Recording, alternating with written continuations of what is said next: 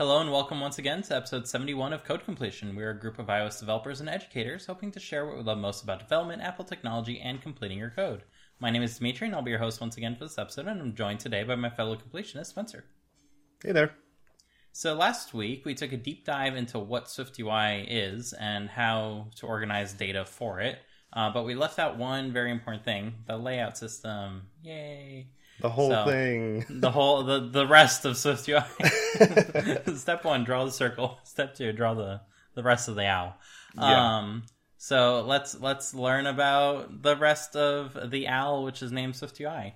Um, how does the layout system work? Since Yeah, well, I think you went into pretty good depth on, you know, it's not this it's not this thing that's actually Swift, but it kind of has its own um, you know, syntax and everything. So the layout is kind of like we talked about like this recipe where we say, okay, um, you know, I want a text field here and I want some labels and I want this all to be in a box that has a border or whatever. And so um, we'll kind of run through, I guess, the pieces of those things. And I, I think one thing that was um, interesting for me is there are um, basically, I mean, counterparts that uh, from UIKit in Swift UI, for example, a UI text field has a text field or whatever.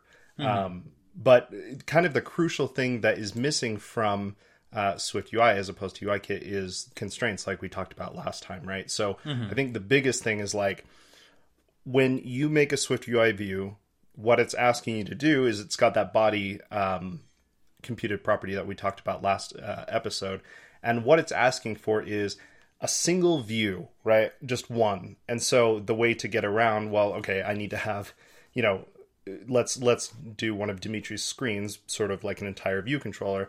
You need more than one view, and so what you end up doing is you put the uh, more views in what is called a stack. So you've got H stacks, horizontal stacks, V stacks, vertical, and Z stacks, which are kind of a depth stack. So those would be kind of the, I guess, building blocks of like, okay, well, I have this one view that, or I have this body that it wants me to tr- return a single view, but uh, within that single view of, of like an H stack, V stack, Z stack, those are kind of the most common views to add multiple sort of, I guess you could think of them as sub views in a way um, to to that body, if that makes sense. yeah, so those arrange them as you, as you please. Sorry. yeah th- those are the primitives that you get to work with, um, and I think that's where like most people uh, either find SwiftUI to be exceptionally simple or too simple in a way. Like they're like, well, if I don't have constraints and I only have these three primitives, how am I supposed to do anything? Like SwiftUI is broken, I'm not going to be able to use it, and they then continue using UIKit. Um, And although they are useful primitives to get like the majority of work done, they're not the only ones, right?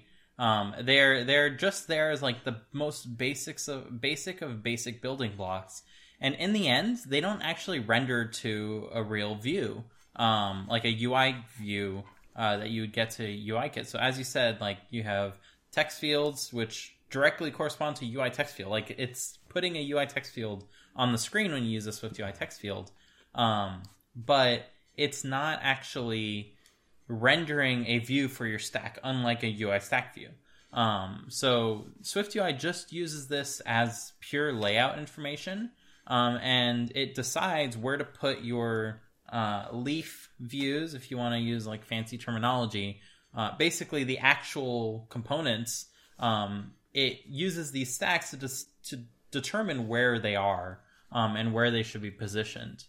Um, so it, it's it's a very different way of like thinking about it from UIKit. Like a stack is an actual object that's like on the screen, um, and you can't have something that like extends outside of a stack. Whereas with uh, with Swift UI, like if you have a view that kind of extends outside via an offset or via positioning that you manually do or negative padding, what have you, um, that view exists outside of the stack. Um, it's interactive outside of the stack, and that's something that you just don't get with UIKit. So that's uh, that's a pretty neat thing um, that you get for free out of the Swift UI layout system because it is a layout system, as we said last time. Yeah, it and okay, my experience is limited in this area, but it, it seems more like um, kind of what you do with like HTML and CSS than it is like with constraints, if that makes sense. Mm-hmm. It's a little bit more. I don't want to call it fluid, but it's it's less rigid than uh, layout constraints are, where it's like you are, you know, constraining this view to this view. It, it's very much kind of like a uh, here's what I want, make it fit type of thing.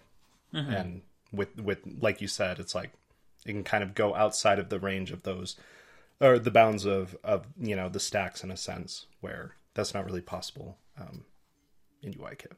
Yeah, or at least again, anything's possible, but yeah, uh, it's not possible without overriding especially the view itself and then uh, remanaging hit tests so that way it can go ahead and gobble things that are outside of its bounds and so on and so forth. Um, so yeah, there's a lot of extra work you need to do to get that working um, in UIKit. In fact, if you have like a UI hosting controller, you can't really extend outside of that magical box. Um, it really is like self-contained. But mm-hmm. if you stay within SwiftUI land, uh, then you do have uh, quite a few options at your disposal in terms of positioning um, and laying out things. Okay, so yeah, and that was that was something that was weird for me. Again, coming from something so rigid, is how do I align things, or you know, uh, say I want maybe I have just kind of you know the um, the bounding box of of a normal iPhone screen, just kind of this vertical rectangle. You know, mm-hmm. how do I put something in the bottom right corner? Maybe like um, I don't know, like a tweet button or something, like a little circle button to or whatever, right? How do I do that because there aren't constraints to say, hey, like pin this in, you know, on the bottom and trailing edge. Mm-hmm. Yeah, and and the stacks actually give get you this out of the box. Like uh, h stack v stack and z stack they all have an alignment property, um, which you can change from the default, which is basically like center align uh, mm-hmm. the per- perpendicular axis. So uh, for stacks, that would be center aligned vertically. For V stacks, it would be center aligned horizontally. Um, and stacks would just center it within the Z stack itself, but you can go ahead and say, hey, I want my Z stack to center everything according to the bottom leading edge. And then everything is going to be positioned according to the bottom leading edge of those entries. Um, so you can go ahead and position everything that way within the stack. You can nest the stacks, so you can have one that's leading and one that's trailing, um, and get really creative with how you kind of position stuff. Um, there's also a spacing parameter in uh, in all these stacks, and it's very much a magical spacing uh, that tries to do the best thing depending on like uh, the views that it encounters. I always set it to zero because I don't like magical spacing. Yeah. Um, it it usually doesn't. You don't usually notice it until it's doing something slightly wrong, and then you're like trying to combat it and then you change the order of your views and then it's however you try to combat it is not working anymore um, so for spacing i usually set it to an explicit zero uh, for my h and v stacks uh, and then i will use padding liberally mm. um, all over the place uh, because padding is a great way of like manually specifying how you want to position things. Um, and it's a great way of determining like along individual axes like how you want stuff to interact. So for instance uh, along many of my views you can give padding and then like specify edge insets and that's like an okay way of doing it. But oftentimes you just want the same horizontal padding on both sides. You can do padding mm-hmm. dot horizontal 20 points um, and then you also want some vertical padding so on the next line you say dot padding dot vertical uh, and then you give it 10 points um, or sometimes you just want it on the bottom edge. So dot padding dot bottom, 10 points. And then you only have it on the bottom edge. Um, so you can specify as many paddings as you want in a way. Um, and what it's actually doing under the hood is making a brand new container view with that padding. Um, and all of that distills away once uh, you actually render it out. Again, you're not making real UI views. You're just supplying layout information. Um, so you can you can do quite a bit with uh, padding like in general. Mm-hmm. Yeah, it's pretty cool. Um, like for example, just kind of the convenience uh, methods for padding, where mm-hmm. you don't have to supply all of the insets. You can supply dot all, or uh, or actually, uh, you don't even need dot all if you're doing all of them. Yeah. Um, but anyway, that's my point. Is there's it makes it sort of convenient if you really only care about putting a bottom spacing on something or whatever. Um, and with that, um, I, did we talk about modifiers in in the last episode? Uh, I don't believe so. Um, so do you want to give a quick rundown of what they are? Yeah, so a modifier is, for example, this padding is kind of this. Uh, I guess you could, and Dimitri can definitely correct me here because I've very, very rarely made my own uh, modifiers, but I think it's really just a function that takes in the view and some other information and performs some transformation and then returns the new instance of the like that container view that Dimitri said. Is that more or less right? Yeah, so there there's two kinds of, of modifiers. There's lightweight modifiers and there's um, more extensive modifiers. The lightweight ones are basically just an extension on view, which everything uh, conforms to. Um, and you can here just say self that's the view that you were like operating on and just right. stack on a whole bunch of other modifiers so uh, you're not really like keeping any state you're just kind of going and simplifying uh, code that you would have boilerplatey a little bit everywhere um, in that sense uh, the more extensive modifier is interesting because it's not quite a view but it does still have uh, the concept of a body and the concept of state um, so it can go ahead and without needing to like make a view with a closure and all that, it already has that built in. Um, so you just need to worry about uh, adding extra functionality um, that you need to add. Maybe you uh, need to compute some uh, sizing, for instance. Mm. So you can have that be in the modifier depending on variables that are passed in, um, and it can go ahead and keep track of that state for you um, and then you will end up eventually making an extension on View to call your modifier um, in with some nicer syntax. So it's not just dot modifier and then you pass in uh, a constructor for your modifier.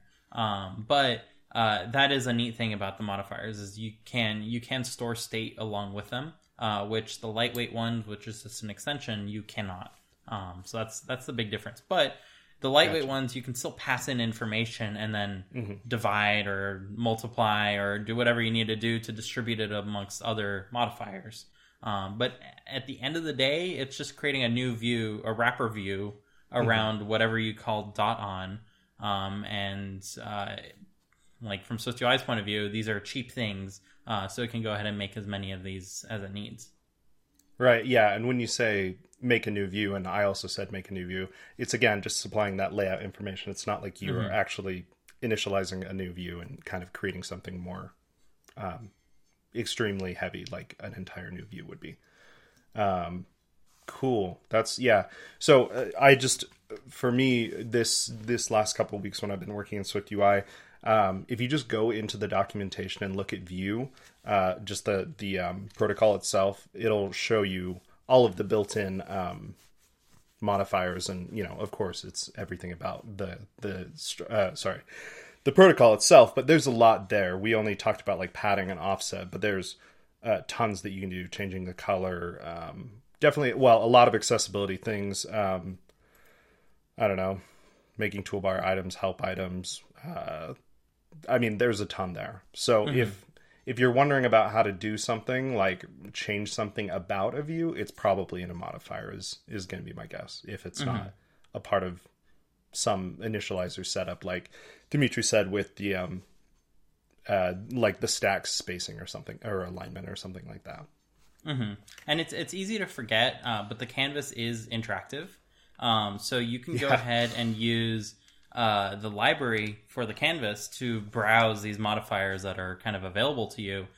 And you can drag them into your code and you can go ahead like there's a shortcut that you can do in your code and you get like a little palette of all the modifiers that you can go ahead and use that is not code uh, necessarily. Like it's just saying hey this one does this this one does that mm-hmm. there's little icons. Um, and that's a great way of kind of exploring what's available to you as well um, if you aren't like super familiar with all of them yet uh, the documentation is kind of a mess because these are generic towards anything. Um, right. So it's like there's not a good place to just put them, um, which is unfortunate. Um, and it's kind of a new problem which we haven't really ever had. It's not like view is a superclass. It's like no, any view has these modifiers, but any view can have a slightly different version of this modifier. Um, and you'll see that described in the Swift interface if you kind Yeah. of command click and you get lucky enough where Xcode generates it fast enough to actually show you the thing. Otherwise, it just puts you at the top of the file and then you're totally lost. Um, but uh, there there is quite a lot you can do with the built-in modifiers. So uh, you probably won't find yourself needing to make your own until you get really comfortable with uh, what is there and you really want to change uh, some built-in behavior uh, to do something very different. Yeah. When you said that, I had honestly completely forgot about like the object library for, or modifier library and interacting with the Swift UI visually. I just write the code. I, I completely forgot that that's even a thing that you do. So, uh, yeah, it's it's nice. I just I personally never use it really. So, but it's nice to be able to drag and drop. I think that's probably a really nice thing, especially kind of getting into it and seeing how, you know, it'll it'll put it in the right place, assuming you drop the whatever the view or the modifier is, um, and you can kind of see that instant uh, code feedback, which is cool. So Um, and we didn't really talk about it too much, but it's it's probably a good point to mention how the layout system works. So, unlike with constraints where uh, every view has kind of an intrinsic content size, and then you kind of build up from there, and then you have to satisfy a complex algorithmic constraint system uh, that just like it either works or it doesn't, and then spews tons of errors in your logs, as as I'm sure everyone has kind of seen before. Um, there's no app that's immune to this because even if you do all your constraints right, Apple won't. so you're always going to get those logs, uh, no matter what you do. Um, so SwiftUI works very differently in that the topmost parent kind of tells the next view down, "Hey, there's this amount of space. How much do you want?" Um, and then that view can go ahead and use that information to ask its own view, its own child, child views, hey, there's this amount of space. How much do you want? And then the child view can say, I only need this much space. So then the view itself will be like, okay, I only need that much space too. Um, so kind of go from the top down and then back up uh, and bubble that information that way. Um, and that's how the stacks work as well. So oftentimes you end up with um, situations where like you're not too sure what the layout system is going to do. Always try to remember that uh, SwiftUI is all about proposing a size and then deciding how much space your view actually wants, and then the size of the parent will match that. Um, so that's that's how it kind of calculates everything. Uh, and this is something that comes up a lot when you're dealing with things that are not just H stacks and V stacks, but also Z stacks. Um, where you might think, oh, Z stack is just to layer stuff on top of each other, like if you have a stack of cards. And although you can do it that way, that's not really where the power of Z stacks lie. Um, think of it more of you just have views that would have typically been child views in like UIKit where you have a background and then you have a scroll view on top. That is fundamentally just a Z stack where you have a color and then your scroll view. And however big one of those views needs to be, say the scroll view says, hey, I want to be 400 by 400 points, then the color is going to try to be as big as that. Or vice versa. Uh, the color might say, hey, I'll use all available space that you give me. Um, so it tries to be as big as possible. And then the scroll view is saying, hey, I want 400 by 400, but if you have all the space available, I'll go ahead and take it and it'll be even bigger. Um, So you can you can do some pretty neat shenanigans uh, with like ZStack and color.clear uh, to make the Z stack as big as possible and kind of take up as much space as possible.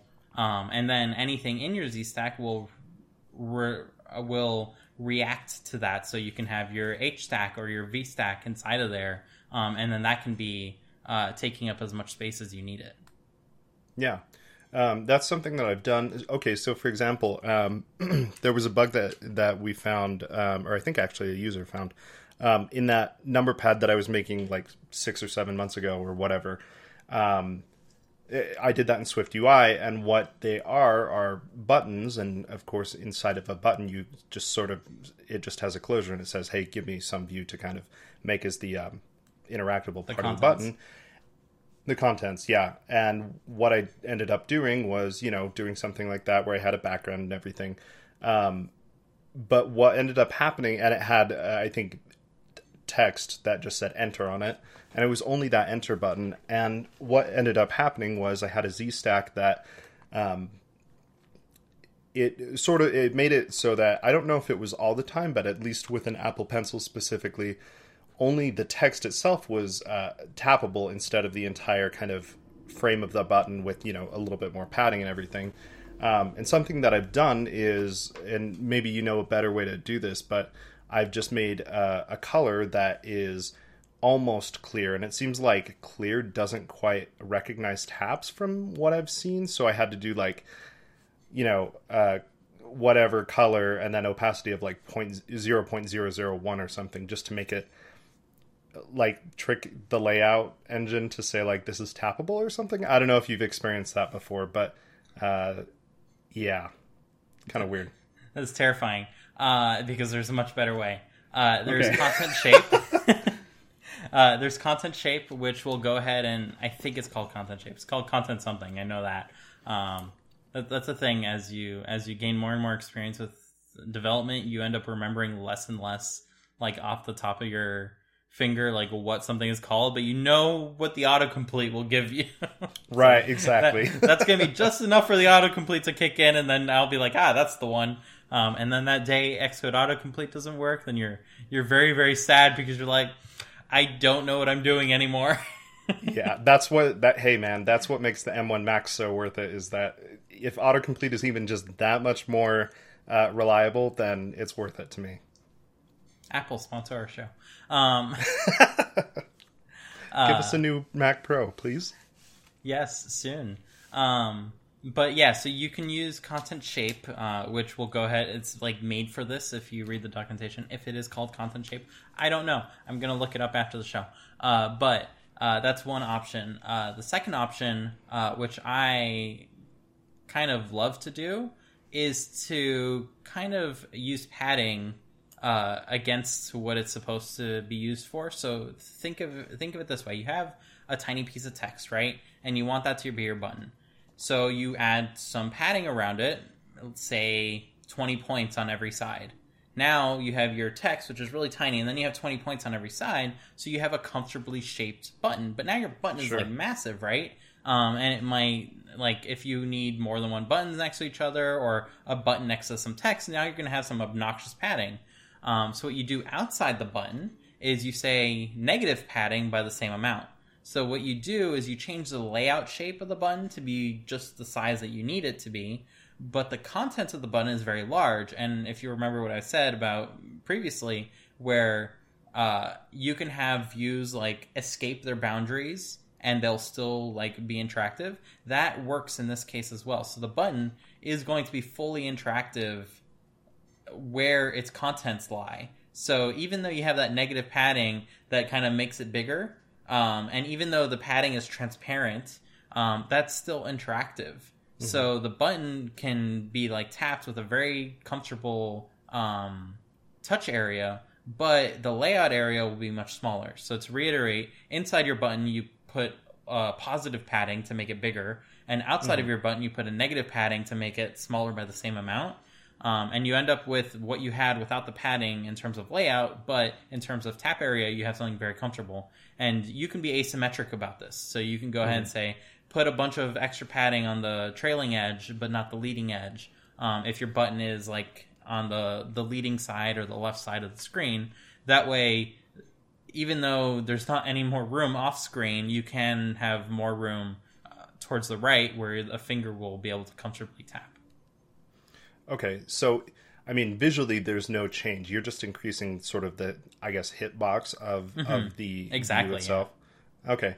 Um, question. I, maybe this isn't worth getting into, and we can kind of cut this out if you want. But with that, like, I think my whole thing was I was along with that would be if I add a you know a set padding. I think what I was trying to do with that was make it so it would kind of fit in any place that I put it. So then, mm-hmm. If I don't want to give it like a set amount of padding, or it's like twenty points or whatever, then what do I do? yeah, so that, that twenty that twenty points is purely for the tap area. It's not for the layout. So outside of the button, you can right. give additional layout padding, or just put it in an H stack or V stack, and it'll kind of lay out with everything else. So okay. It, it's really up to your creative decision if you want this to be horizontal or if you want it to be vertical. Ten, typically, you want it to be vertical because things are wide horizontally, especially mm-hmm. text. Mm-hmm. Um, but uh, things like text are short vertically, so you do want to be able to position them a little bit more. Um, not position them, but give them a little bit more breathing room for our fat, chubby sausage fingers uh, to to be able to hit in one go. Gotcha. Okay. This is maybe a good uh, transition into our next kind of part, which is talking about Geometry Reader. And mm-hmm. I, my my follow up was going to be, well, I could probably use Geometry Reader to get the exact amount of size, but Dimitri has a warning about Geometry Reader. So yeah, Geometry Reader. Uh, there be dragons. Um, so the the biggest problem with Geometry Reader is it can take up as much room as it needs, just like any other view. But if you don't need all that room, then you lose the ability to constrain it in any way from that point.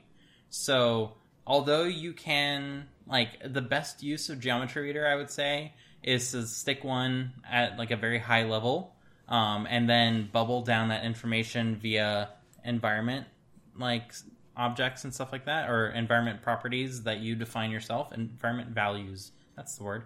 Um, that's probably the best way to go about using Geometry Reader because then you can get some high level information about like what device you're on, how much room do you have for your whole screen, uh, those kinds of things. But if you're making a small little component, you don't really want to use Geometry Reader for that because again, you lose the layout ability that SwiftUI gives you for free, which allows your view to just kind of be as big as it needs to be. Um, this is especially obvious in things like scroll views, where if you just have like a VStack and then you have individual parts that you want to be interactive for whatever reason, so you make those geometry readers, those geometry readers will be able to tell, like, hey, my position in the scroll view is this but I have no height anymore. So you cannot like implicitly size anything anymore, and you have to manually specify heights all over the place. And that kind of it's it's like a, a, fighting. You can't make anything generic at that point. You have to make everything super specific. You have to decide, mm-hmm. oh, this view is going to be 400 points because it has to be 400 points, and this other one has to be 200 points. And it's it's a bit unfortunate that um, you kind of get stuck with that whenever you do want to use a geometry reader. But and if if you are like if you do want to use geometry reader, they're really neat because they do give you like exact sizing of like mm-hmm. how much the parent gave you because the geometry is like, hey, the parent is giving us this, like decide what do you want to do. Um, but at that point it might be tempting hey we can use like a preference key or something. I've never used those before but this seems perfect. We can bubble information back up uh, and then you suddenly start getting logs that say uh, hey you can't send a preference key more than once per frame and you're doing it wrong. And then you're like very disappointed because you thought hey a geometry reader i just wanted my buttons to be the same size uh, as i divided by two and now everything is chaotic and not working. Mm-hmm. um, and i'm sad uh, and Geometry Reader stupid, and I just want to go back to UIKit now. Um, that's like a very tempting like thought stream that I'm sure many people have gone through, and some have given up SwiftUI entirely because of that. Um, but if you can get your job done without Geometry Reader, or if you're only using Geometry Reader at like the highest level where you do not care about using less room than every amount of room that is available to you, uh, then like it's a totally fine tool to go ahead and use in those situations. Cool. Lesson learned. I've definitely we kind of had an earlier, I guess, conversation in our Slack group about uh, Geometry Reader, and I've definitely intentionally steered away from using them kind of in this current work that I'm doing. And I think uh, like that, along with um, like the color thing, like I know that I shouldn't have to do like 0.001 opacity. That feels wrong. And so I think like the lessons that I'm learning as I'm kind of learning more about Swift UI is like it's fairly mature to the point where if you're doing something that you feel is weird, there's probably a better way. Is kind mm-hmm. of the vibe I'm getting. So Yeah, and to, and to be clear, like th- there's a ton of this in UIKit as well. Like for instance, if you want to have a paging scroll view and you want to control how much space is in between the items, guess what? You have to make your scroll view wider or shorter than the screen, and that's that's the only way to do it. Um, and you can you can choose to use the newer delegate methods, but if you're doing this before those delegate methods existed, then tough luck. And if you want the exact physics of paging uh, and you're trying to imitate that with the delegate methods, then tough luck because they're different. Um, so like there are these trade offs with both of these frameworks, um, and it really comes down to how comfortable are you with each of them. Um, and it's really tempting when you're really comfortable with one of them to not struggle in the other one because it's by struggling that you're going to f- either find a way around the roadblock or just think of a different solution. Whereas if you already know the answer in the other framework, then you're going to be like, forget this, I don't have time for this, and then you just go and do it the way you're used to.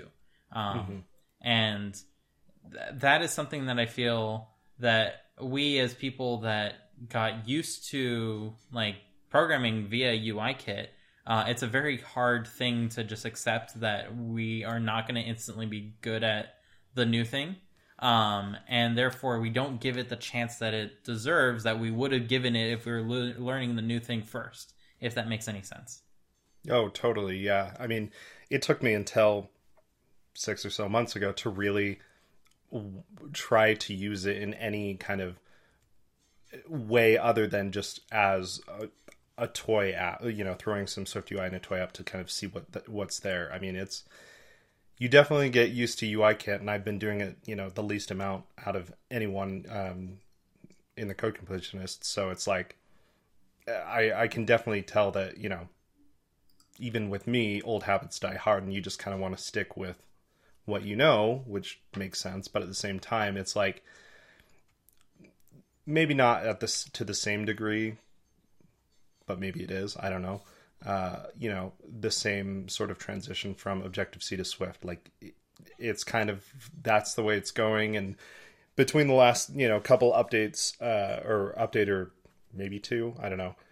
I, again, I haven't been following Swift UI that much, but the, the last couple things that they've done with Swift UI to add like lazy stacks and all that, and it kind of it increased the amount of, um, I guess, feasibility that you could really effectively write most of an app with Swift UI. Kind of makes it seem like yeah, they're you know, uh, Apple's in on uh, or not in on it. Um, like they're all in on it, right? They're they're going to continue to make it better, and so it just seems like um, UIKit and I guess by extension, you know, uh, AppKit are probably going to go the way of the dodo. Um, I don't know how long it would take, but it's been a fairly pleasant experience, all things considered, for my lack of experience with Swift UI this last little bit, uh, to see what you can do with it. So, and and like a few more examples because I think that was very interesting what you brought up.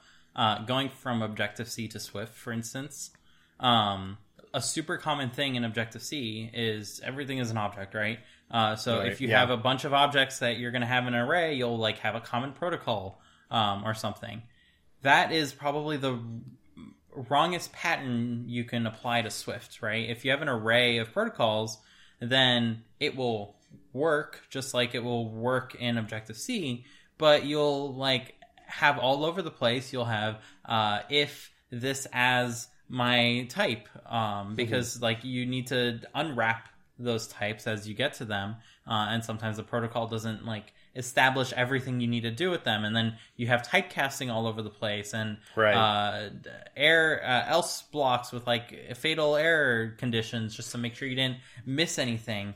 And Swift actually provides a much better tool for this, which is enums, um, with associated values. So you can have a main enum type, which would have been your protocol, and then individual cases for all the types that you're going to run into. You're not making a system that other people are going to use. You're making something for your app. So you can define all the cases. And guess what? If you add a new case, now the compiler is helping you by telling you, hey, Right. you got to account for this case in all these different places where you use switch statements. And that's the reason why you should never use default in a switch statement because you want to be able to catch the scenarios that you're not like caring for at the moment. So that way, when you add them in the future, it just helps you. Um, it's it's holding your hand through that entire process. So uh, just as Swift provides very different ways of thinking about problems than Objective C did, uh, Swift UI is providing very different solutions uh, that UIKit doesn't really ever account for. Um, and the new difficulties that come with this are something that you need to change your mental model about, or you're not going to be able to succeed as well. And changing your mental model just means living with it for a little bit and not giving up. Um, because it, it will click, just like programming eventually clicked the first time any of us were learning it. It's like, if you think about it, it's a bunch of mumbo jumbo. No one understands any of like what code looks like the first time uh, you look at it. In fact, I would garner to say that most coders don't know how to read code. Like we know how to write code just fine, uh, but just like speaking and reading are two different um, things that you need to nurture in your own life to be able to be good at them. Uh, reading code is not something that most coders are good at from day one. Like you can learn how to write some super simple um, code or apps and get better and better at that. But unless you like force yourself to read other people's code, you're never going to kind of improve at that either, right?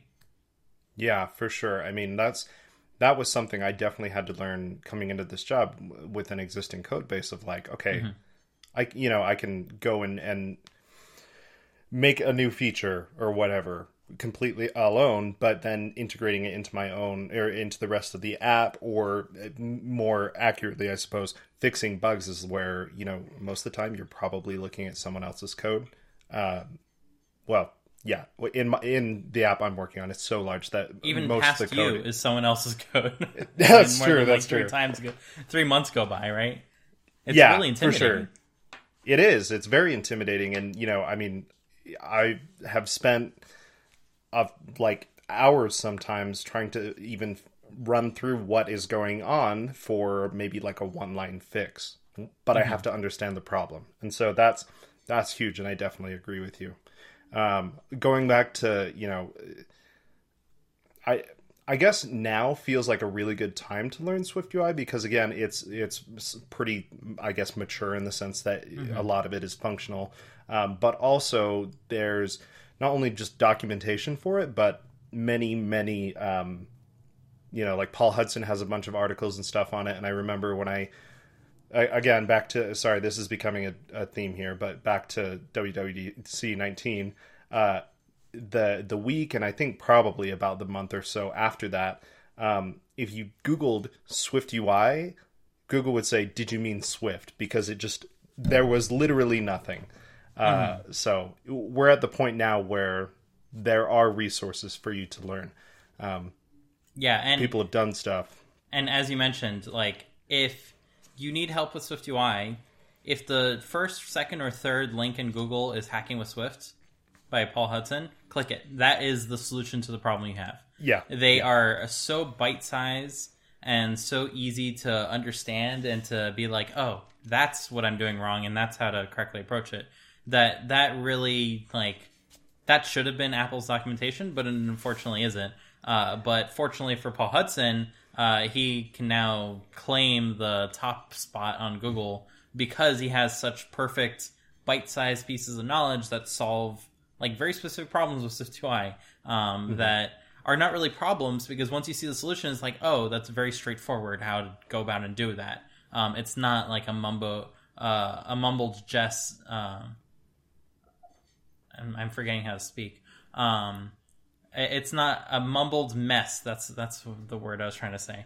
Um, jumbled mess is probably what you're jumbled going for jumbled mess. Oh gosh, I'm having a stroke live on a podcast. Um, so joking aside, strokes are no fun. Um, that that is something that is is really an invaluable resource that I hope everyone can like spot when you do need help. Um, is is do look for hacking with Swift links because they will, um, or not just hacking with Swift links. Um, uh, Swift by Sundell links are also great. Avoid Medium links. I, I'm sorry, anyone who writes anything serious on Medium. Uh, it takes forever to load, and you have to like scroll for ages pass a bunch of memes and stuff, and it's not helpful. Um, So sorry, I, I like I don't want it to be that way, but you're not. It's not. It's not useful for the. We need a solution this point in time. Yeah. I- well, I think that's one of the best parts about hacking with Swift is everything is so concise. And there were a couple that I looked up uh, just the other day this week where it was maybe two paragraphs, if that, uh, and a snippet of code, and that's all I needed uh, for whatever the Swift UI problem was. It wasn't this entire uh, ten minute length article. Um, you know, so and sometimes that's all you need. Sometimes you do need something more in depth, but uh, for like Dimitri saying, these very kind of specific Swift UI problems, a lot of the time they are super concise, and that's kind of what you want. And you know it's coming from a reputable source as well. Yeah. And I've said in the past, like especially on the show, I believe, um, if you do want to search through past episodes, that I felt like SwiftUI was missing like fundamental primitives to build your own stuff in it. And that was like the core thing that it was lacking. And three years later, we still didn't have that. And I, I was like disappointed. That was a naive like sentiment, uh, I would say nowadays, uh, because like I, coming from me directly, uh, it's possible to rebuild something as complex as collection views entirely in SwiftUI. Um, this is something I've done for a private project, and the only piece of UI kit that I touched was rewrapping scroll view to be slightly different. Like it was maybe 60 lines of a UI view representable just because I needed uh, the ability to get the scroll position more reliably than using a geometry reader. Again, geometry reader evil. Um, but uh, doing it myself like gave me all the pieces I need to one do lazy view loading such that I don't need to actually build out views for all the cells that come before or after. I can just do that mathematically and give a color.clear a frame and that color.clear is now how big my scroll area is. Uh, then I can do a separate pass to determine okay which views are on screen, and once I collect that information, I have a list, an array of model objects that are on screen, and I can pass that to for each, which will just draw those objects. And then finally, you might wonder, well, how do you position all this? Well, you have offset and you have frame. Frame gives you the size, and offset gives you the position. If you have a Z stack which is top left aligned, then you have the usual coordinate system that you're used to from that point forward. Um, and as a bonus, it works on macOS and iOS the same exact way, no coordinate system flipping. Uh, Right, so, like, this is something I built. It works with iOS 13's era of SwiftUI. Like, we could have done this from day one, but none of us had the experience and the different model of thinking that was necessary back then. Um, but none of the new stuff kind of enabled any of this. Uh, the only thing that I had to finagle was a state object um, because I still need iOS 13 uh, support. Uh, so I finagled that with an observed object and a state, carrying the same thing. Um, so like every, all the building blocks were there. Uh, it's just unfortunate that there was no like in depth uh, examples coming directly from Apple, probably because they didn't really know like fully what something was was capable of. It really reminds me of um, console generations where the first games that come out for the console are like super basic. Not not Yeah. nowadays, I would say, but back in the day, like Nintendo 64, first games that came out, not the greatest uh, in terms of 3D capabilities. Uh, then you have Ocarina of Time that came out what six years later, and it has all the bells and whistles that like how did they how were they able to do all of this on the same console, you might wonder. Well, it's because they had more experience with it. They lived with it a little longer. They knew all the tips and tricks. They they invented tips and tricks along the way. And even though the hardware didn't change, they were able to get more out of it, right? Um, so uh, that same kind of mentality exists for the frameworks that we use, um, especially new paradigm shifts like SwiftUI. That's an interesting way of thinking about it for sure. Um, just kind of having that specific domain knowledge and knowing. I don't know about pushing the limits, but knowing the cap like the true capabilities of of something. That's super cool. Yeah, so um, I guess uh, we can run through a bunch of like the other little notes I have here of Yeah. what of like useful tips and tricks because that's that's all, what this is all about is sharing that. Eh, We can't just like tease you and say, "Hey, it's possible to do the super complex thing." Uh, just don't give up, and then see you next week, everyone. um, so with that in mind, like here are some things that are super useful um, that you might not necessarily know about. Uh, the first one is fixed size, and fixed size is a bit confusing in terms of like what it actually does. Uh, but if you think about it, it's really about not accepting the proposed size from the parent that's coming down and just saying, no, I actually want a specific size and I want my size and I want it to, I want that to be the, the size that I'm going to be. Um, and then the parent has to force to adapt, whether it centers you or it will grow around you. That's, that's, uh, uh, that's, that's, uh, something else. Um, but it's, this is especially useful with things like text where you might notice if you don't use fixed size with text, sometimes you get your text laying out, sometimes it just has a dot dot dot on it. Because the text is always going to try to just use the available space that the parent is giving it. However, if you use fixed size, you can go ahead and say, hey, the width it can be flexible, but the height, I want that to be fixed. Um, so at this point, the the text is going to always take up as much room as it needs in terms of height, and then bubble that upwards when the views kind of resolve their layout, and that will oftentimes fix a lot of issues you have with flowing long lines of text. So anytime you have text, always give it a fixed size, and that will kind of help you out. Another situation to use fixed size is with ZStacks. Um, and that's for similar reasons. ZStacks have many different views that are inside of them. Um, so you can ask it to be exactly the size that it wants to be rather than take up all the amount of room um, or not enough of the room. Uh, so uh, do look at that if you are kind of running into any issues. Yeah, fixed size has been interesting, and I ran into I can't remember if it was this week or last week where I I did have to use it for text for sure, and I think like Dimitri said, a cool part about that is you can specify do you want a fixed size on both vertically and horizontally or on just one. So it is pretty flexible in that way. Um, interesting about ge- uh, uh, uh, sorry not geometry reader uh, about ZStacks. Um, so I guess if you wanted it to not take up like the entire view's size, but you just said, I want it to be 400 by 400, it would do that? Or am I, maybe I didn't quite understand what you meant about the implementation with the Z stacks. Yeah, so it's all about creating a counter proposal to the size that the parent is kind of asking of you.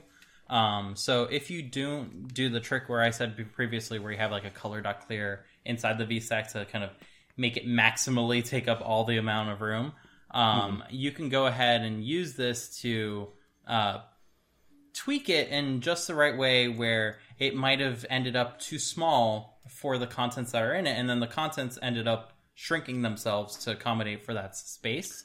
Um, Okay. So this will go ahead and tell it, hey, don't don't shrink past that point um, where you feel like you are now being constrained.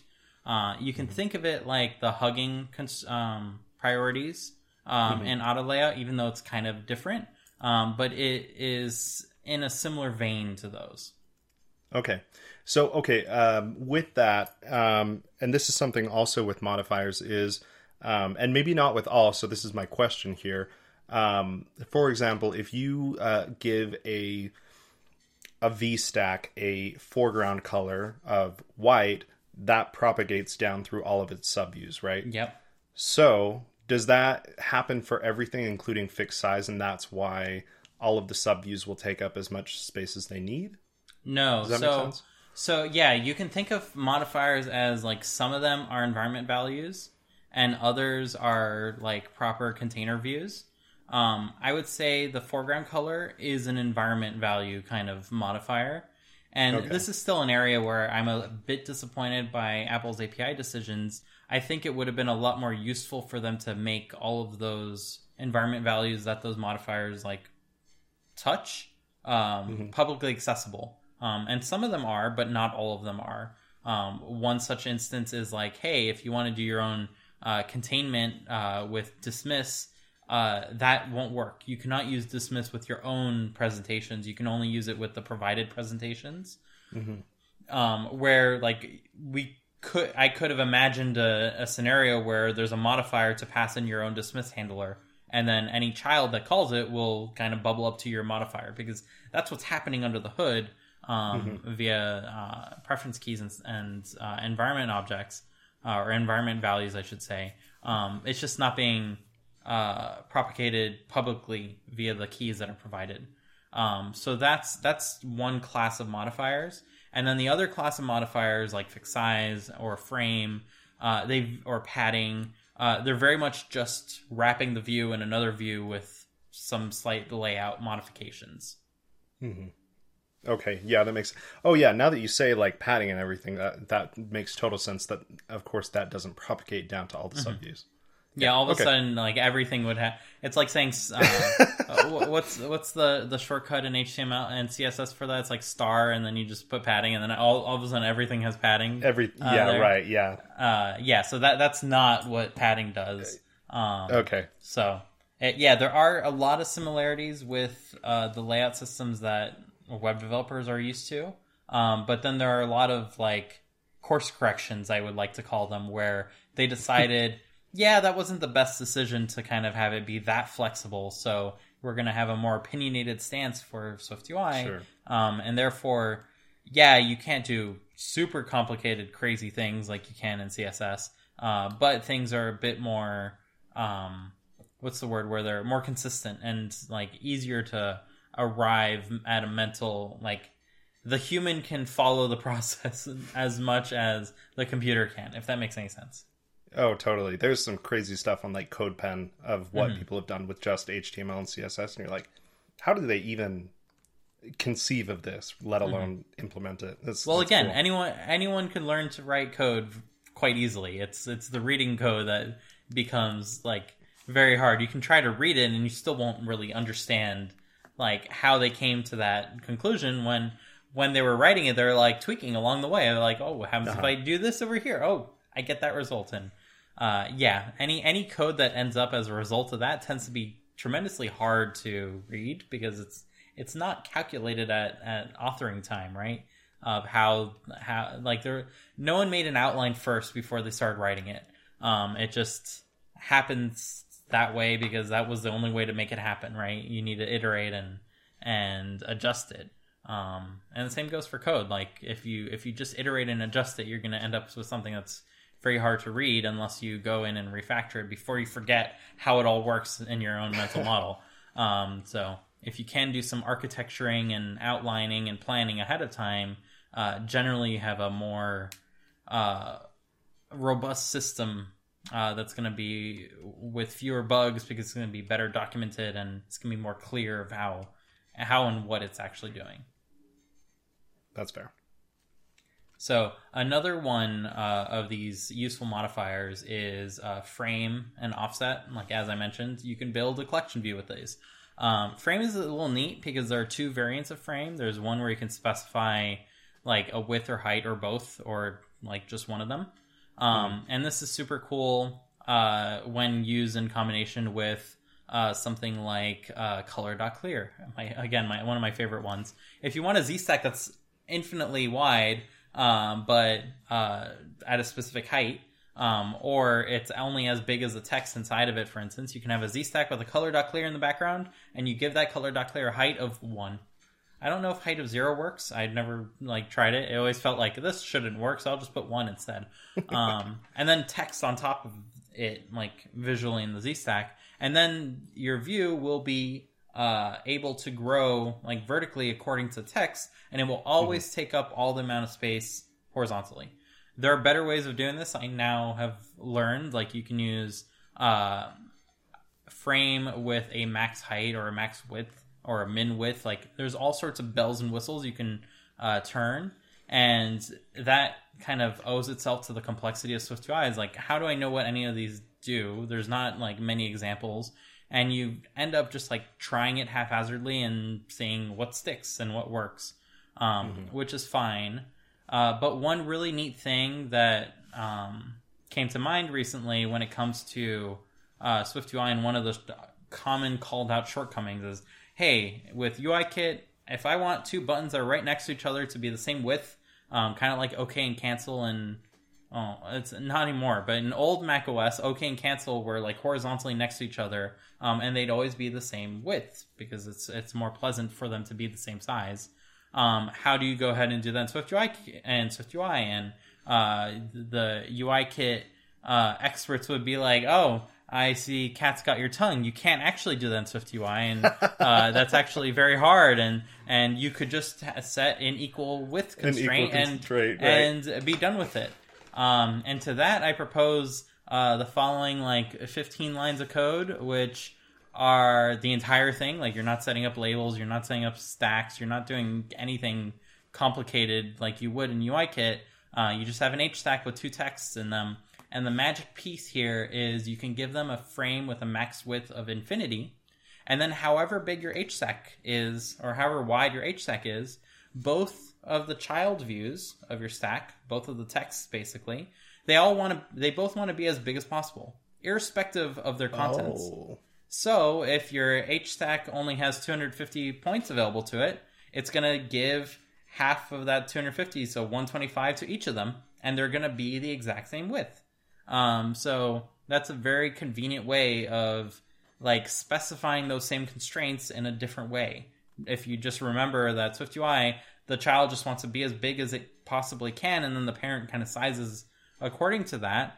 Well, if you have two things that are sized differently, just make them size the same, and you can use frame for that. So I'll leave a a sample of that code in our show notes so that way you can kind of uh, see it. But um, oftentimes it really does just require a different way of approaching the problem um, rather than kind of being stuck in the old ways of thinking that uh, if there's not a modifier that would make that easy. Like there's tons of pre like 2021 kind of articles saying, hey, if you want to do this, you set up your own alignment guides, and then it's like 200 mm. lines of code later, and you have two things that are size the same.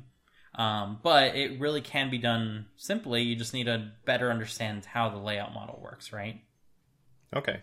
Um, I know. Sorry, I know we're trying to get through this. This is all very like uh, fascinating to me. So the key with that is that you gave it in the frame. You gave it a max width instead of an actual width, or an mm-hmm. sorry, yeah, the actual width would say like make it infinity no matter what. Yeah. The max width is just saying try to make it up to infinity, but be flexible, basically. Exactly. Yeah. Okay, that's super cool.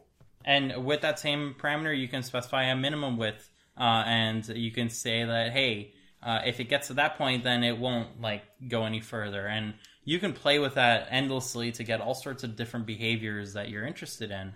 Um, but like the, the whole point of that specific example is it's not impossible to do the things many people think are impossible in SwiftUI. You just need to sure really wrap your head around it differently. Um, uh, yeah, similar. That's. Oh, okay. sorry.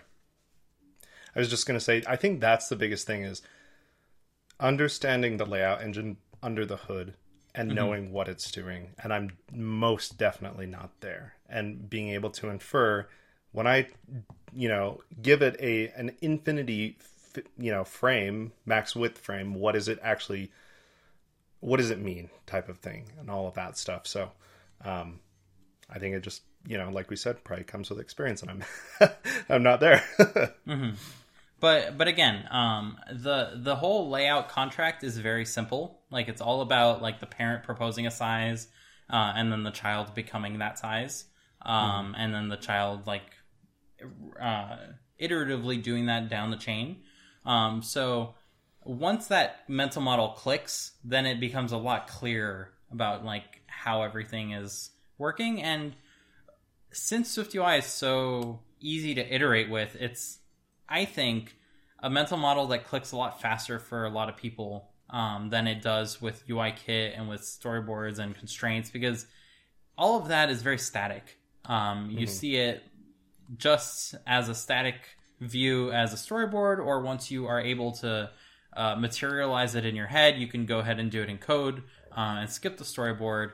But you can't really see it in movement until you run it on device and try something and be like, "This broke everything." Um, Whereas with SwiftUI, when you're using that canvas, you can very rapidly try all the options that Frame gives you and be like, "Nope, nope, nope, nope, nope, nope. Yes, this is what I Right, wanted." yeah. Um, and that is, I think, something that helps people get comfortable with it very, very quickly. Yeah, that's fair. The feedback is definitely more instant. And additionally, at by this point, like we we've had SwiftUI for I don't know three years now. Um, there is a lot of prior knowledge that's been shared at this point, so we are sharing it here. But uh, you found an excellent guide to understanding SwiftUI layout behaviors as well that will link that just goes through like basically all the provided views and like this is what it wants to do. Um, So if you need a reference, like there are tons out there nowadays. Um, so uh, Google is your friend, I would have to say in that regard. Yeah, so you have frame. Uh, you can uh, you can go ahead and offset things with dot offset. Uh, Dot offset, I tend not to use as much. I generally will like offset things with paddings because that tends Right. to be uh, something that affects other views as well. Um, whereas offset will just kind of take it and just like nudge it somewhere else on top of or underneath stuff you have no clue. Um, so it's it's a little haphazard in that way. Um, but it is available if you need to position something absolutely um, within within your your canvas. So uh, that is that is always available. Um, there are a bunch of neat views like for each, which have very specific semantics. So um, never use for each with like a list of indices because then you will never get any changes uh, because it actually listens for changes to the array um, and will propagate that down to the contents. Uh, so that has a side effect that if anything in your array has the same ID, that view will only be rendered once. So if you ever have a ForEach and as you scroll in your scroll view, you'll notice like some views disappear and then reappear. Um, that's because those two views have the same IDs. So make sure if you do use ForEach, everything has the has different IDs um, like within it. Um, and do know that IDs are used to track like existence for views themselves. So you can do this manually. You can just give a view an ID, um, and then that view will not be rebuilt in as many situations if the ID doesn't change. Um, or like if you're trying to animate between two views and like the sub views are animating but not the parent Yeah. view, give the parent view different IDs for those different situations that you animate. And when you animate to a different ID, then the whole parent view is going to be swapped out um, and transitioned. So uh, that's a that's a useful uh, technique there. Um, what else do we got? Uh, there's a bunch of bridged views. So anytime you have a list, any controls, navigation view, etc., uh, those are all bridged from UIKit. Um, I have found myself rebuilding tab views because the bridged version is inadequate, to say the least. Um, I tend to avoid list because uh, you end up with the trap that it's a table view under the hood, and the same gotchas with table views exists in SwiftUI, where not all of it is um, uh, not all of it is configurable from SwiftUI. Uh, navigation views equally have the same problem if you need to mess with the actual presentation of the nav bar, especially now iOS 15 where it like hides it for no reason uh, until it doesn't want to hide it, and then that might mess with all your layouts. Um, so you need to drop down to UIKit, UI, um, what's that called? Appearance, UI appearance, uh, to go ahead and like customize it globally, um, or sneak in some code that will like introspect uh, the view hierarchy and kind of fiddle it with it that way, which always feels kind of fragile. Um, so I tend to prefer the UI appearance route. Um, don't be afraid to break out of the cage with UI view representable yourself if you do have something specific that you want. Um, I think UI search bar or UI search field. What's it called? UI Um, search bar, yeah. Yeah, uh, that tended to be the the go to like UI view representable example because it was never provided until recently, and you still kind of need it if you want to do custom search uh, presentations. So uh, that's something that that you still need to kind of do quite often uh, if you do want to bridge in something that UIKit provides that SwiftUI doesn't. Uh, and SwiftUI is totally happy with you doing that. Um, it's like a fully built-in thing uh, to go ahead and bring in views from UIKit, even your own views. Uh, as an example of this, uh, if you are in a completely UIKit app, you can go ahead and use SwiftUI previews to preview your controller or your view as you're building it. Um, and all you need to do is have your little preview section have a subtype that's called container, which is UI view representable or UI view controller representable. And in make view, you just make your UIKit view. And then as you change your UIKit code, you'll see it in the canvas instantly, uh, which is super magical because it is way better than storyboards because you get to see it live. Um, so even if you are locked to UIKit, you can still use SwiftUI magic to to kind of preview things by using UI view representable, which is pretty neat. This week's episode of Code Completion is brought to you by Sticky Widgets. Sticky Widgets is the absolute easiest way to put a sticky note on your home screen and edit it quickly. It's so easy, you never need to open the app itself. Add a sticky widget to your home screen through the iOS home screen editor and tap on it to edit. That's about it. Of course, there's tons of customization options as well font, color, text size, alignment, all conveniently located in the system's edit widget interface. Add as many sticky widgets as you'd like, or put them in a start, smart stack. Sticky widgets are digital sticky notes for your phone. Use them however you like. Sticky Widgets is a free download on the App Store, and additional font color options are available for a one time in app purchase. Thank you so much to Sticky Widgets for sponsoring Code Completion. Check out Sticky Widgets on the iOS App Store today. And as always, I want to personally thank everyone for listening in this week. Please be sure to follow us on Twitter at Code Completion to know when new episodes get released, and feel free to tweet at us if there's ever a topic you'd like for us to dig into. Most importantly, as a small podcast, please be sure to share this with your friends and family who are also interested in any part of the process of app development. It's your support that enables us to continue doing this, and we hope to grow a healthy community around everything we discuss. Once again, I want to give my thanks to Spencer, who is at Spencer C. Curtis. That's S P E N C E R C C U R T I S on Twitter. On Twitter for joining me this week. My name once again is Dimitri. You can find me at Dimitri Bouniol. That's D I M I T R I B O U N I O L. And we'll see you all next week. Bye. So, in other news, uh, Nintendo finally fixed their N64 emulation. Uh, Fog is back. Um, Reflections are the way they should be. They're reflectiony.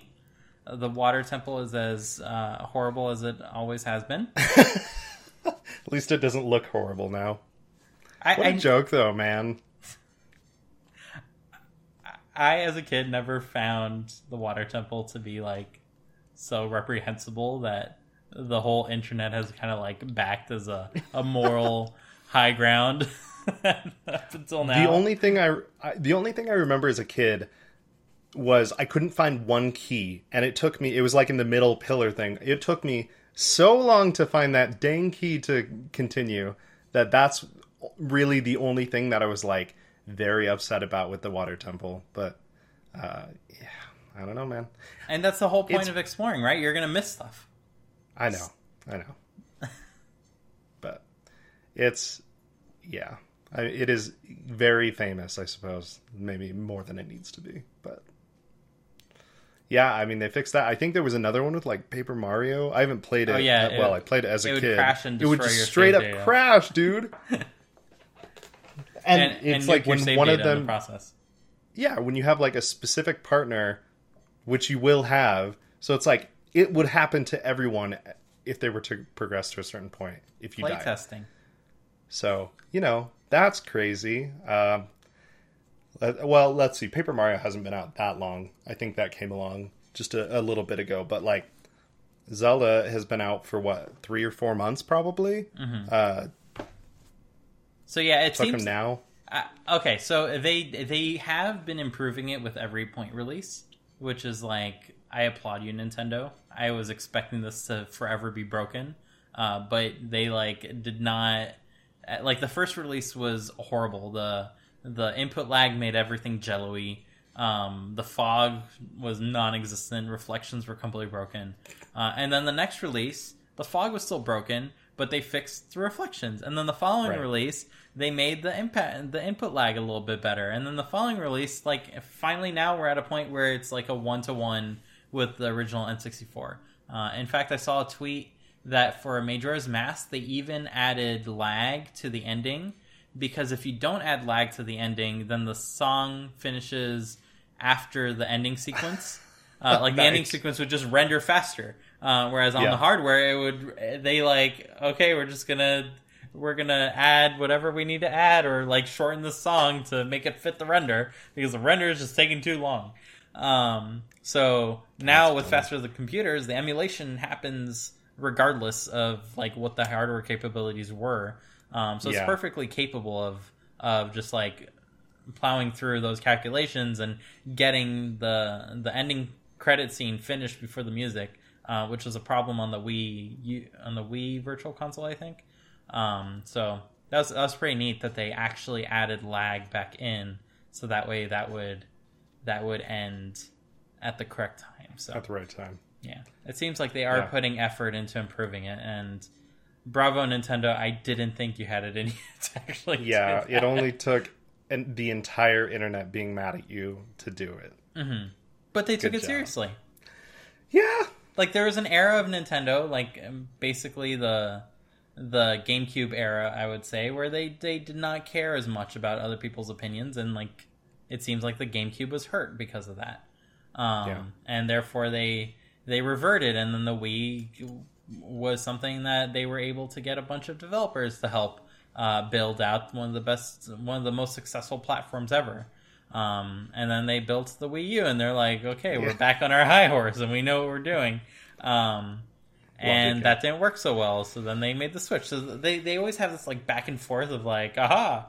Um, there's there's that one like anime meme where there's like this this lady in a fighter pilot cockpit of like they know exactly what they're doing, and then all of a sudden the tables are turned, and they're like, I have no idea what I'm doing. Um, it's it's that all the Yeah. time. yep. I'm still mad at Nintendo. So Are you ready to share yet, or is this gonna gonna stew for a little longer? no, I need it. I need to stew. I'm still. Yeah. I I have a Nintendo story. I don't know. It's not that big of a deal. No, I'm uh, probably making it out to be more of a big deal than it needs to be, but I had to buy another Switch. That's the short of it. So we'll we'll talk about that eventually. Well, now now you have another Switch that you can load ROMs onto the emulator and play old Nintendo 64 games uh, on your Switch. I guess I don't know. Um, I, no joke, I see I saw people doing that for the practice ROMs for speedrunning. Uh-huh. And and I was like, how did they get the practice ROM? Oh, they can just like hack their Switch. Duh. That's how they got the practice ROM. Because the practice Right. ROM will like tell you the angles and stuff, so that way you can do Yeah. all the all the silly memory hijink, Oh, hijinks. they. sp- That's cool. I yeah. I, I guess that makes sense that they could just load up whatever they want on there. Mhm. Yeah, that's cool. I, Is anyone like speedrunning the Switch version? I don't think so. Oh, okay. I mean, the, the know that was- N64 version has been like completely destroyed Yeah. from like I think that, remote uh, code off. Um, Ar- ar- yeah, ar- arbitrary code execution. yeah, Yeah. Yep. stale reference manipulation. Man, it goes so in depth. Like I know we've talked about this before, but people's dedication to figuring out how games work is insane. hmm So cool. Yeah, it, it really makes it fun to be a a fan on the sidelines, just watching it. Because every every Yeah. like month or so, there's just like a, a new. It's not an exploit, but like a, a new like way they found out like how that universe works, just like science works in the real world. It's just like oh, they ran experiments, they noticed something was off, and therefore they, um, they they went and discovered something new, and like bravo. Yeah. They're decompiling the entire game and everything. It's and That's recompiling it with their own code, uh, which is copyright safe, which I think Yeah. is awesome because copyright law needs a needs a fixing. Yeah, I just saw that the um, the unofficial PC port is like ninety or so percent of the way done for Nice. Ocarina of Time. That's so cool, dude. Oh my gosh. I can finally run it at 4K. See all those polygons on Link's face. Oh, all ten of them. all ten of them. and his his box hands. Yeah, dude, it's so good. Oh, I uh, I was watching a video of, of ZFG, who is a speedrunner of Ocarina of Time, and you know they've got like multi-world online Ocarina of Time, and they were like, it was two people playing in you know Ocarina of Time at the same time, but they didn't share i- or yeah they didn't share items, but you could find items for either one of you, mm-hmm. and you know the the thing they were testing was like, oh, you can hookshot each other. So what happens when you hookshot someone that is in the air, but they're paused, so they stay in the air, and then you can hookshot to them, and you know all of this stuff, and it, the the experimentation of just like how can we break this game is is awesome. It's so cool. Mm-hmm. So good stuff. Yeah. So I think it's. I, I always wonder, like modern game developers, if they look forward to the shenanigans that speedrunners will eventually, like, I would find dude. if if if their game becomes popular enough, right? Like you, yeah I feel like there's a certain there's a certain part of you as a as a game author that like wants your game to be successful like financially so you can continue to make games but then there's a second part of you that just wants to be successful enough to be completely broken in speedrunning challenges just so that way you can like root like root for them uh, Yeah.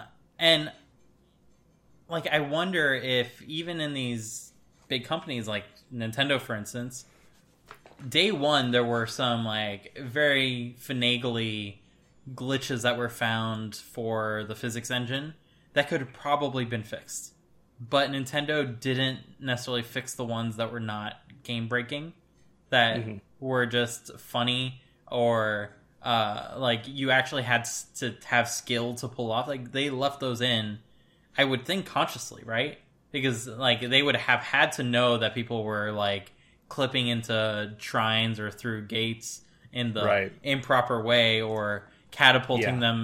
Themselves via tree off to trees. Yeah, yeah to like zoom by the the landscape so fast that the whole game glitches for like a has a to load for a couple seconds. Yeah, yeah like you know they you just know that they realized this was happening but You hope so. Mm-hmm. Like, I don't know. If not, it's like, did they really even playtest this thing? Like, try to break it in weird, you know, ways that like QA people would think of. I don't know. Mm-hmm. Well they probably did because like even now we're finding new ones but it took like five how how many years Yeah. has it been five years It's it's been a while. Yeah, So like they definitely did play test it. They definitely did put a lot of quality, but like you just know that they resisted fixing a lot of issues that they could have fixed, right? yeah. Like I they they were still developing it for a few years, like pushing updates and stuff. Like they could have fixed so true. many of the wonky things that we do nowadays, or not we. Like I I don't do any of them, but speedrunners do, um, Yeah. and pull off, right? Yeah, I was watching a um, a speed run last night. I don't know why, but it popped up on YouTube, and it was of of Sekiro. I don't know if you've you've heard of that game. It's it's from the same people that make Dark Souls, but and Elden Ring. Um, but it's a um, uh, anyway. There's kind of this one wall that you can kind of run. You gotta use you know all of your movement to get to this wall, but once you get through there, you clip through it and you start swimming through the air, and it you know basically breaks the whole game. And it's like I wonder if the dude that like was a part in charge of that wall of making that wall and forgot to put in that, you know, um, I don't know, actual you know physics wall where it, it's not just a texture. If he's like, oh crap, that's my fault, or he's like, yeah, that's my fault that they're doing that. You know what I mean? So be Yeah, interesting they, to they see hold like a party for him, uh, like the the, the whole Yeah, team. all the afterwards, like, speedrunners. yeah. Whose code was that? Oh, it was Bob's code. Yeah, go Bob. yeah, pretty Because crazy It's not though. going to Like influence sales of the game. You know, No. It, it's purely like if you go ahead and fix it, then like the speedrunning community is like mad, but not that mad. Like they have their versions and their their stuff. Yeah. Like th- there are ways around like those kinds of limitations in terms of like when they record records and stuff. Um, But for the most part, like yeah, you don't ever see like any game developer who's like salty about it and like trying to like fix all those issues. Um, Yeah. Even though they're still developing the game to some capacity, so I think that's like a heartwarming side of the game industry, or at least I hope it is, and it's not just like, oh, there's no financial like support I- to go ahead and fix those issues, even if they wanted say, to. So yeah, maybe it's just like a there's no financial incentive. Mm-hmm. But I mean, it, I don't know. It's cool that Nintendo, like I remember Nintendo said for Breath of the Wild, like with one update, they're like, this is the last one, and they just did that for um, Smash. So you know, like anything goes from then on, and you know, hopefully you find something cool Mm-hmm. that they either didn't care to or didn't, you know, purposely didn't fix. So yeah. speedrunning's cool. Definitely, definitely get into watching it if you can. I, I don't, Yes. I don't know, uh, like what is involved with getting into actual speedrunning. That seems like a, a lot of time and effort. Um, but the community seems super chill and open to people coming in, and not at all like mad about you stealing someone else's techniques or anything. Like that's the whole point.